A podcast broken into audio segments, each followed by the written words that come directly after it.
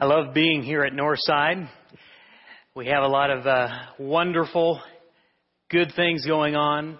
And I love that we can come on a Labor Day weekend when we enjoy rest from our labors. And the song before the lesson is, We'll Work Till Jesus Comes.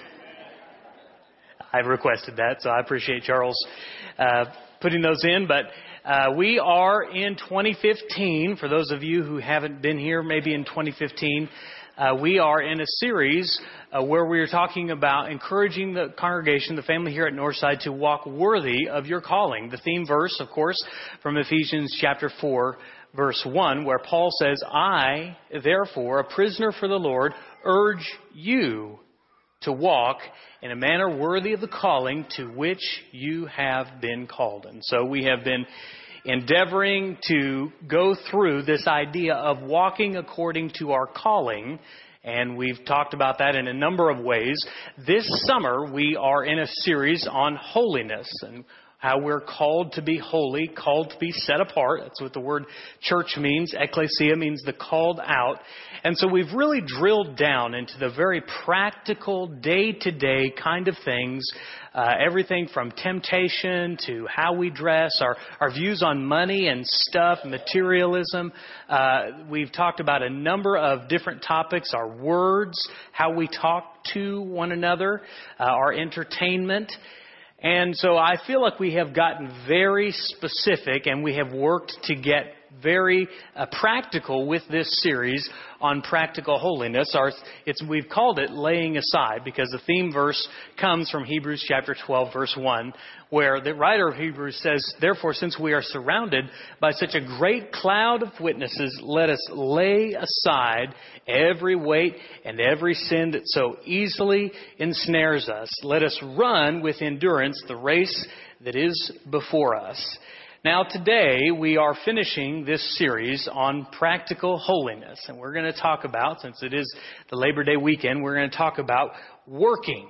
And the first thing that we understand from the Bible, uh, as we're just reading from Genesis to Revelation, the first time we run into this idea is in the creation account. We are designed to work. If you'll turn to Genesis chapter 2, verse 15, uh, it's on page 2 of my Bible. So very early on, God's giving us this idea that you and I were not designed to just sit around and be lazy. Chapter 2, verse 15, Moses writes these words The Lord God took the man and put him in the Garden of Eden to work it and take care of it. So we uh, understand that Adam's first job really was a gardener, maybe a farmer, but, but he was out in the, in the garden working it, tending to the plants. Even in a perfect world, sin had not entered into the world in Genesis chapter 2. Sin had not entered the world, and work was still very much a part of it. You think about it, God has given us everything we need, and it's all self contained on this old blue marble we call earth. Everything that we'll have, everything that we'll ever have, comes from this blue marble that God holds within His hand. And yet, the only way to draw out everything we need from it is going to come from our work. And so that's how God started. He put Adam to work. Well, sin came into the world, but that didn't stop. We're going to look now in Genesis chapter 3. After the curse, they had partaken of that which God had, had said not to partake of. And so he gives them specific curses. He talks to the serpent. He talks to the woman. And then he gets down to Adam and he says this. Because, this is in chap, chapter 3, verse 17, because you listened to your wife and ate from the tree about which I commanded you, you must not eat of it. Cursed is the ground because of you. Through painful toil, you will eat of it all the days of your life. It will produce thorns and thistles for you, and you will eat the plants of the field. By the sweat of your brow, you will eat your food until you return to the ground, since from it you were taken. For dust you are, and to dust you will return. So we see that God had in mind for us to work from the beginning, even after sin entered the world. God planned for us to work and to, for that to be a part of our life. He also included rest in that. You know, Genesis talks about God worked for six days and the seventh day he rested. It wasn't because God was tired. God didn't say, I need a nap from all this creation business. God, when he rested, he ceased working. There was a time even for the Lord to stop. And so we're going to talk about working well and resting well. And so hopefully this will be helpful to you on this Labor Day week and help you to be a better worker, uh, not only for your boss, but for the true boss, the Lord. Ephesians chapter 10, verse, uh, Ephesians chapter 2, verse 10. Ephesians doesn't have 10 chapters. Turn there, Ephesians chapter 2, verse 10, or read it up on the screen. For we are God's workmanship. Some versions, some translations say, we are God's masterpiece. Created in Christ Jesus to do good works, which God prepared in advance for us to do. We know that Psalm 139 tells us that all of our days were ordained before one of them came to be.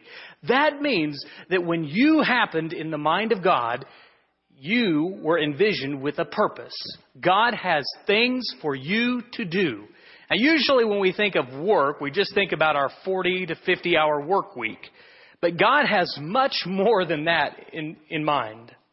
Work is the practical realization of God's purpose. As we've said, it all comes from this blue marble He gave us, and so yet our work is what draws out the plants of the field and the things we use to make clothing and to have our food and to build shelters. All of that comes through our work. Think of it just this morning. Think of all the work it took just to get you here. Now, parents with young children are like, oh yeah, testify. Now, I'm not talking about that.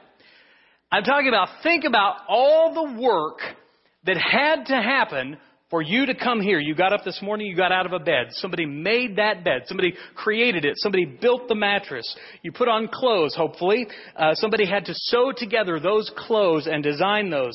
Uh, somebody, you went and get your coffee. Somebody had to harvest those coffee beans and grind them up and put them in a bag and bring them to the store. And can we say thank you so much for the coffee makers? The reason we're here. Um, they, the car makers, the, the Ford or GM or Chrysler, the oil producers who gave you the gas to put in your car, uh, the lawmakers that put the regulations so that everybody drives safely on the road, the people who built the road, the people who repair the road, the ditch diggers along the side of the road, just so you could get here. When you pulled into the pay, uh, parking lot this morning, there was this beautifully paved parking lot. Somebody did that years ago. Somebody paved the ground and made it all run in a certain direction and covered it with asphalt and concrete. Landscapers and architects and engineers and glass cutters and paper printers and builders and drywall and plumbers and electricians and truck drivers and lumberjacks and textile producers and tile cutters and carpet layers and painters and programmers and IT people and computer designers and all of that just so you could be here. So welcome. It takes a lot of work to make this whole world run. And so God needs us to be working. Everything you have came through work.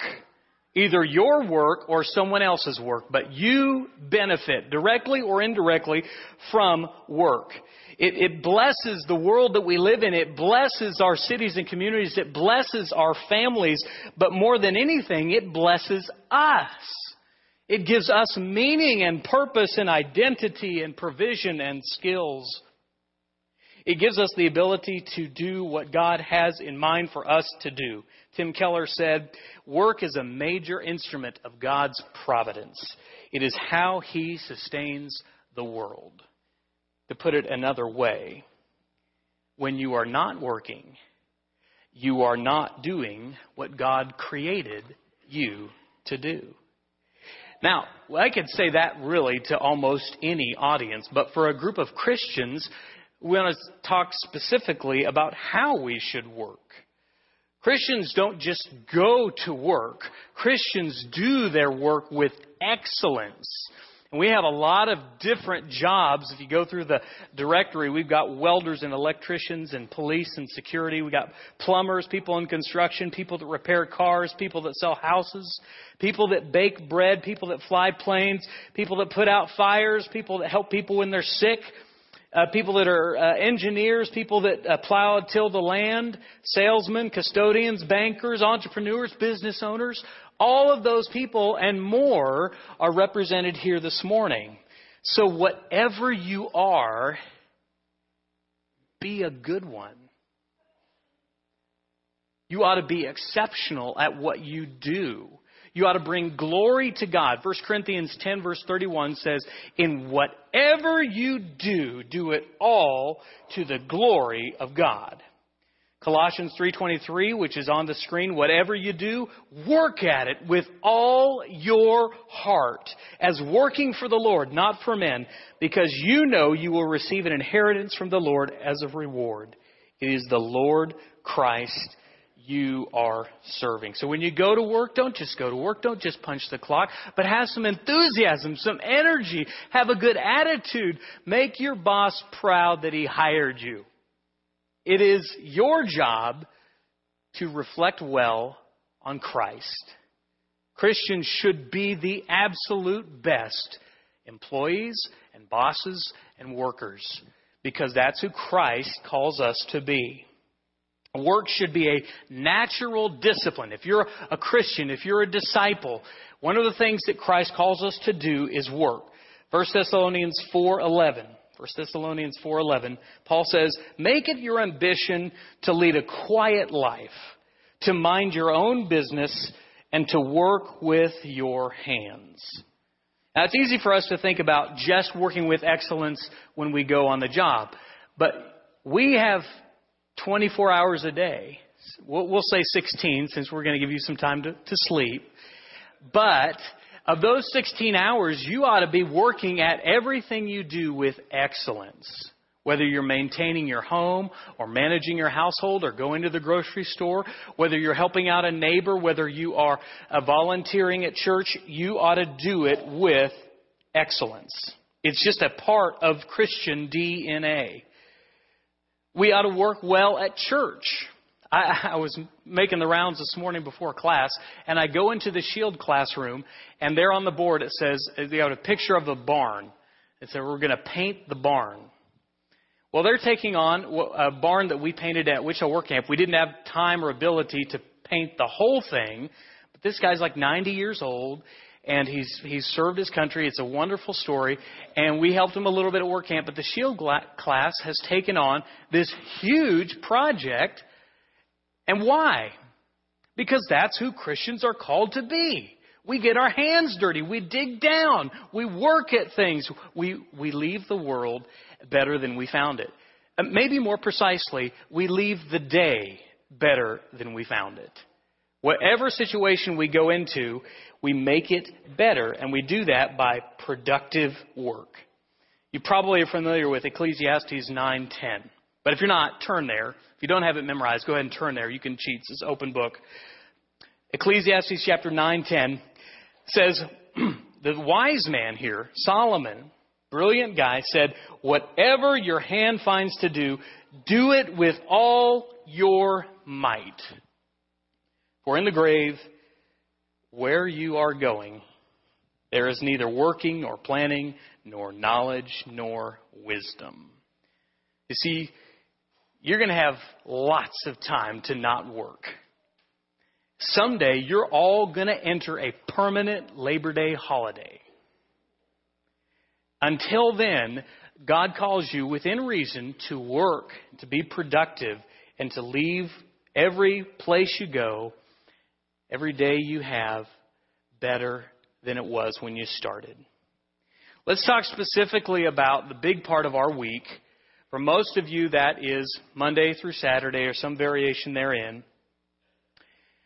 Turn to Ephesians chapter 6, verses 5 through 9. Ephesians chapter 6, 5 through 9. Paul there writing to the church, and he's talking specifically in, in most translations, it's called slaves and masters. And that gets the world all fired up because how politically incorrect that is. But if you, if you read the scripture instead of just judging, if you actually read it and dig down into it, he's talking about employees and their bosses. He's talking about labor and management. Ephesians 6, 5 through 9. Slaves, obey your earthly masters with respect and fear, and with sincerity of heart, just as you would obey Christ. Obey them not only when fa- to win their favor, when their eye is on you, when it's time for a review or a raise, or when the boss is actually at work, or when they're in your sector, obey them like slaves of Christ, doing the will of God from your heart. Serve wholeheartedly as if you were serving the Lord, not men, because you know that the Lord will reward everyone for whatever good he does, whether he is slave or free. And masters, treat your slaves in the same way. Do not threaten them, since you know that he is both their master and yours, and there is no favoritism with him. In this audience this morning, there are people who are in charge the boss, the head honcho, the big cheese. I want to ask you if you were not the boss, would you work for you? You ought to be a good boss. You ought to be fair. You ought to be honest. You ought to have integrity. You ought to build up your workers. You ought to encourage them. You ought to pay them a reasonable and, and fair wage. You ought to uh, do everything you can to show that you care for them as a team member, not just as a as someone who serves. In this audience this morning are people who work for other people. My question is if your position was reversed and you were the boss, would you hire you knowing how you work? Would you pay you for doing what you do during the day? Most of you know that, of course, I do this, and I've done other parts of ministry as well. There was a time in which I delivered pizzas to earn a little extra side income. I was resolved because it always comes up when they look on, on your work history. Oh, you're a minister. Oh, you're a church guy. And people go, oh, oh, you're, you're a holy guy. Well, okay. But I was resolved to be, to be the best employee that I could, to work as hard as I could. And so when you're delivering pizzas, there's that part where you deliver pizzas, but then there's times when you're not delivering, and the, the, the handbook says you got to stay busy, you got to find stuff to do. And so I, I would just do whatever I could. Uh, I would go over and I would fold pizza boxes. I've folded thousands of pizza boxes. I'm really good at it if you need that skill. Uh, I'd run out of boxes to fold, or they were stacked all the way to the ceiling, and I'd go over and wash the dishes. That's humbling work, but it's good work. Now, I did that all the time. I tried to. I tried to always be busy and not be stealing from Pizza Hut Incorporated. Not because I was worried about cheating Pizza Hut so much, but because Jesus is my boss. And he tells me to work. So I would do that and I would stay busy all the time. One day I made, went out and I came on the shift and I made a couple deliveries and I came back and I could not find a job to do. Do you know why I couldn't find a job to do? Because all of a sudden there was like five people folding pizza boxes and four people over at the dish station and other people. I mean, everybody was busy. Like, where all these people come from? Why are they doing all my jobs? Boss was here.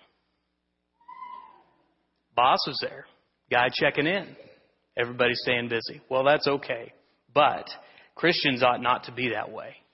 We ought to work all the time. We ought to be our best workers, even if no one is watching, because we know someone is watching. Leave the day better than you found it. All right. I want to finish up by giving you two things. Number one, you need to keep perspective on your work. You need to understand, you need to maintain balance within your work life. The, the Bible warns actually against both extremes that we can work too much, we could also work too little. So we start out by saying, remember who's the boss. Colossians 3 tells us very clearly that we're not working for our manager, our boss, or the, even the owner. I mean, we might be on some level, but on another level, you're working for Christ. It's He who you serve. That's, that's what we always got to keep in mind. But the second part of that is we've got to maintain this balance between two ideas in our work. One is idleness. That is this idea that you won't work. You refuse to work. Uh, it's easy to do in our country because we have so much wealth. I mean, I know there are people talk about poverty, but people in poverty in the United States of America have two televisions and internet connection. Okay? That's poverty in the United States. Okay? So it's easy to, to get along pretty good and not work very hard. The Bible specifically condemns and warns against idleness. You might be on the clock for eight or nine hours, and you might be on your phone or on Facebook six or seven of those, and that's wrong. You're being idle. You're technically at work, but you're being idle. Don't be that way. The other extreme of that is that you work too much. You won't rest. Your, your kids never see you because you're, you're so busy earning all this money to provide for all the things that you never had. And, uh, you know, they just never see you. You work seven days a week. You're always on call. And the only way you talk to them is through FaceTime. You got all your airline miles and hotel points built up pretty good, but your parenting points are pretty low. Let me speak very clearly to you. You don't get that time back. Once it's gone, it's gone. Can I hear amen? Now, we have talked about that idleness is not good, but idolatry is not good either. Working so hard that your family doesn't know you, you refuse to take any vacation time, you will not rest. God says that's not good either. To be honest, the reason that people work so hard is because what? Want that money. Okay? Nothing wrong with working, nothing wrong with earning money. But if you do it where it becomes your idol, where you become filled with greed, you, you, need the bigger house, you need the newer car, you need the next best thing, all the time, you sacrifice a lot. Luke chapter 12, verse 15, Jesus said this Watch out. Be on your guard against all kinds of greed. Life does not consist in an abundance of possessions. Listen to me. If you're working so hard that you're feeling guilty right now because you never see your wife or your husband or your children, if you rarely ever get to worship with the saints on a consistent basis, you need to seek a new job. What do you, what do you mean? I mean, I can't do that. Uh, yeah, I, I got to make all this money. Listen, Proverbs 3, 5, and 6 says, Trust in the Lord with all your heart and lean not on your own understanding. It does not say, trust in your pension, trust in your paycheck. It says, trust in the Lord. What did Jeff Walling tell us? Trust in the Lord and do what's right. If, you if, if work is your idol, if, you if your heart is full of greed, you need to repent and you need to make some changes. Now, back over to the idleness side, Proverbs chapter 6, verses 10 through 12, the verse that was read. If you're in a state of idleness where you won't work, you refuse to work, you're just always wanting handouts, you need to understand, Bible speaks against that too. That'll corrupt your heart as much as greed will. What you need to do when you walk outside today is stoop down and you need to watch the ants. And you need to watch them going back and forth. And you need to ask yourself, why are they doing that? You know why they're doing that? Because somebody dropped some food on the way out. Because they, they, they're finding that food. And they're taking it back. And they're putting it underground because there's going to come a time when it's pretty hard to find food. The wise man says, Consider the ant, you sluggard. Don't just lie there. Get to work. They never stop working. They always are thinking that there is winter coming. So we got to keep this balance between the mind of the ant and the mind of the greedy idolater. We got to find somewhere in the middle. And it's important that we do that. Matthew, I'm sorry, Matthew chapter 6, verse 26. Go ahead and look at this. Matthew chapter 6 is the Sermon on the Mount. Uh, Jesus is speaking to his followers, people who want to be disciples. And he's talking specifically about worry. And he says, Look at the birds of the air, verse 26.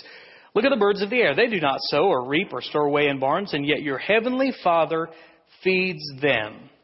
Are you not much more valuable than they? I love this. I think, I think we, if we think too much like an ant or think too much like an idolater, the way to find balance is to think like a bird. God provides for the birds of the air, but He does not just drop worms from the sky. If those birds want to eat, they got to get out of the nest, they got to fly around, they got to look down on the ground, they got to find a worm where they think one is, they got to dig, they got to work around until they can find it, and they got to pull that sucker out of there.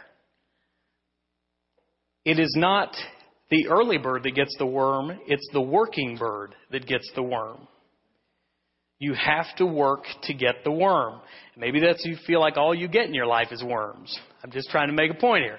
Think like a bird, okay? God will provide, but you got to do your part too. Now, usually we get into one of two extremes. We just sit in the nest all day and hope God will provide. Or we just go out and depend like it's all on us and we never stop working and we just hoard as many worms as we can get because we got to retire someday and not going to be any worms left. We have to be willing to think like a bird. The best place to go when you need money? To work. Don't forget that God calls us to work, but not just for money, for identity, for purpose, for provision for ourselves, but for provision for the whole world. God calls us to holy work. So enjoy your work. I know most of you don't have to go tomorrow, but Tuesday morning, when you get up, try to get up five minutes earlier and just make a list of all the ways that God has blessed you through your work. You'll run out of time in five minutes. Work is a blessing. It's how God blesses you and it's how he blesses others. Philippians 2:13 says, "For it is God who works in you to will and to act in order to fulfill his good purpose." May we not forget the blessing of work. May we not forget the blessing of rest. May we keep those two in balance as we live and as we go. I pray that we'll be better workers that we'll be better laborers because of God's instruction for us. But the greatest part of God's Word is not simply His instruction, but His invitation. The invitation to eternal life. The invitation to eternal rest. Not rest because you're resting on a mattress or, or, or laying on a couch, lying on a couch, but rest because you're finally within the presence of God. I look forward to that day, and I know you do too. But if you're wondering if you're not prepared for that day, we'd like to talk to you. We'd like to pray with you. Our elders are going to be waiting down front here, the, in just a minute, we're going to have a song. And if you would like to know more about entering God's eternal rest, about how to put on Christ for repentance of sin and in baptism, we'd like to talk with you, pray with you, and help you.